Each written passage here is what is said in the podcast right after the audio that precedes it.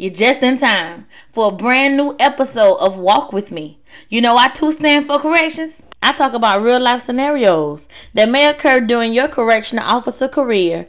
This podcast is for self driven women desiring a more concrete foundation. So, walk with me as I break down the basics of having a successful journey of growth and stability in the life of corrections. Hello, guys, and welcome back to a brand new episode. Glad to have you. As always, on this episode, what are you going to do if and when you run into an offender who is now released? You ever thought about that? Do you think it can be you? Do you think it can happen to you? Because it can. An offender does not always stay in the facility forever. Like that just may not be the scenario per that particular offender. That's women offenders and male offenders as well. We have to get in a mindset that yes, I'm here, I do see this offender, but because you're not supposed to be all dibbling dabbling like that, you're not gonna always know how long that they are actually there at your facility, your institution, your prison. You're not gonna know. There's just no way to know all the time. And what happens is you have off days, okay? You have off days. You do not work no seven days no week. You don't do it. Now, if you want to do that, That'll be on you. That'll be your overtime. It's not mandatory. Do no seven days. Okay, so they're getting released all the time. They're coming in when you off. They're leaving when you off. So sometimes you have to be more mindful of if you work in this dormitory, this living quarters, and your other coworker work in another building that's you you're not in, but you go to help them or you assist them or anything yeah, you do need to pay attention to those, to those women. Yeah, you do. You need to pay attention to those men. You do. Because what happens is when you get into the free world, no, it's not them trying to come to your address, no. But you shop at more than just the stores in your city, more than just the stores in your state. And just because an offender is at your facility, your prison, in your state does not mean they're from there. They did something there, and that's why they got the time there. So keep all that in mind and be open to the fact that if you're somewhere and you hear someone say something, and it's you you know you in the free world, you in your civilian life, and you know doggone well nobody should be saying that, you look up because it's not about what I'm gonna do to you. It's letting you know that you're not untouchable. And see, I see you and you ain't even see me. So if I wanted to do something to you, I could have. That's what that message is supposed to send. So, quick story. I was in a store about 60 to 70 miles away from my city. And I'm, I'm inside, by myself. I'm not with no family. And I'm, and I'm going, I'm carrying on. This is actually a grocery store. Okay, picture this. I'm in the grocery store and I'm carrying on. And um, nobody came in on this side. I came in on but me. Nobody was behind me. And the more you become an officer, like more you get in debt with it, and the longer you stay in debt with it, you will become so aware of who's behind you, how long somebody is standing beside you, and how long somebody is taking to keep on carrying on and walking that's supposed to be in front of you. So no one no one is around me in this situation, right? So I'm inside of the grocery store and all of a sudden, I hear, I don't know if it, it wasn't count time. It was, I'm ready to count, or excuse me, ma'am. Just some simple stuff that they say inside of the facility. Ma'am, yes, ma'am. Stuff like that. And immediately, I would just come melt at the buggy. And I look around, because can't nobody be to my right. When I'm at to the right, it's a wall. And I look around to the left, and it is an offender, a male offender. I'm going to call him an offender, but I don't know. I could not recognize his face. I couldn't recognize anything about this gentleman. And I'm just like, I'm just looking. I ain't saying nothing. Ain't no hey, ain't no wave, nothing. I'm just looking with, with this crazy look on my face. And he says, How you doing? Oh, um, I I ain't mean to bother you. Talk just like they talk inside of the facility. And I'm thinking, now I know damn well this like I, what what is this?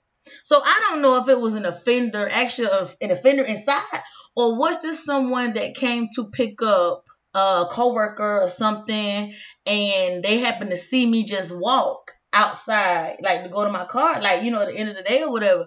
And because why would you say that to me? I'm not in my uniform. You said that to me because you know that I'm affiliated with an, a facility. So there's only two ways that you can know that. And however, you're not acting pretty, you know, rational at this point. So I, I would hate to have to throw a chunk of meat at you in this grocery store, uh, some mustard or something. What is what is what? What you want? That's what I'm thinking. I don't say nothing. I keep walking, just like I'm deaf, just like I'm a mute. I can't talk. Don't, I can't comprehend. I just keep walking. And he's then I'm passing out. I did need that out, but I hell I don't need it now. And I kept going, and that always stuck with me that I did not know his face, and I couldn't tell nobody at my facility who it was. And that has always stuck with me that, you know, my goodness, I saw this person clear as day. I couldn't tell them, for them to even tell me if it was one of their people and it was just like being funny or you just trying to, you know, spark up a conversation. I don't know and the look on my face and me not saying anything should have said it all. So I'm chuck it up as it was an offender. So I went, you know, I rolled with the punches on it. And I had only been at the institution at that time, like about two years. So it was a great while ago, of course, but it's about two years. And I hadn't experienced it and I hadn't really paid attention to no one saying that it had happened to them. So, of course, when I get back to my institution and I mention it, you know, like I bring it up, and, you know, people have stories and they're like, yeah, I saw this offender, or yeah, I saw this uh woman offender and was just like, oh, so that's pretty normal. And it was like, so what told you that it wasn't gonna happen? And I didn't have an answer. Because I silently told myself that there is no way indeed natural hell that I was gonna see any one of them outside the institution. But that's crazy. I said I was setting myself up for failure because they were civilians before they got into that facility they were civilians and they're gonna be civilians when they get out of it. If they get, if they are gonna come home, they're gonna go back to, to living a regular civilian life, so to speak. So you have to be mindful that you can cross paths with them. So it's not always you see them and it's almost like danger, danger, strange danger.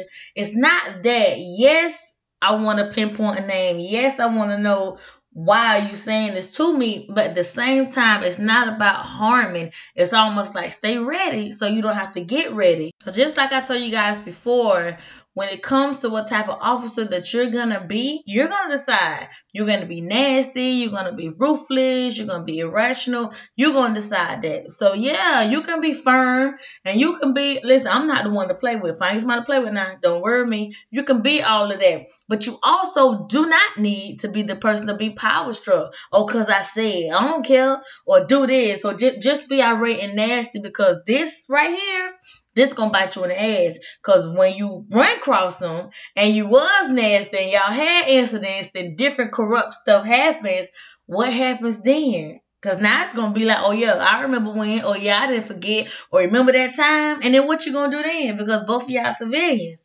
So those type of scenarios, you don't want that to go that way because you took advantage. You might as well say you took advantage because you was an authority. So you don't want to be like that neither. You still want to treat people like they people. So be mindful of those type of things and that they are to get out. And sometimes it's a fine line, like a little fine, fine line that it just may be one of those things of look, I'm out. I made it. I ain't gonna mess up no more. I'm just trying to, you know, say whatever. And they've been inside for so long till that boundary of staying a distant way, staying with keeping the distance in between, they still right there. Their mind still like that. So that's why they're so far off saying what they're saying. So you never really know, but be mindful and know that they do.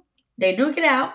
So pay attention to faces. Even if you can't pinpoint a name, pay attention to faces so you can at least go back into your mental Rolodex in your head and know where you saw the offender from, man or woman, where you saw him from. So you can at least replay back that scenario where you saw him at and who you seen them talking to, or maybe they got in trouble about something, something, but you can place them in certain dormitories in certain details and you can know you have a roadmap to go off of. Don't just be like, oh, that's not my offender or they're over there, I'm over here minding my business. No, no, no, no. From the time you get inside of your institution, your facility, everything from the front to the back is your business. I see you later. You guys don't forget to share and comment as many times as you would like. Always ask me questions. I will always answer them and I will always refer back to them in the next episode. So walk in corrections at gmail.com.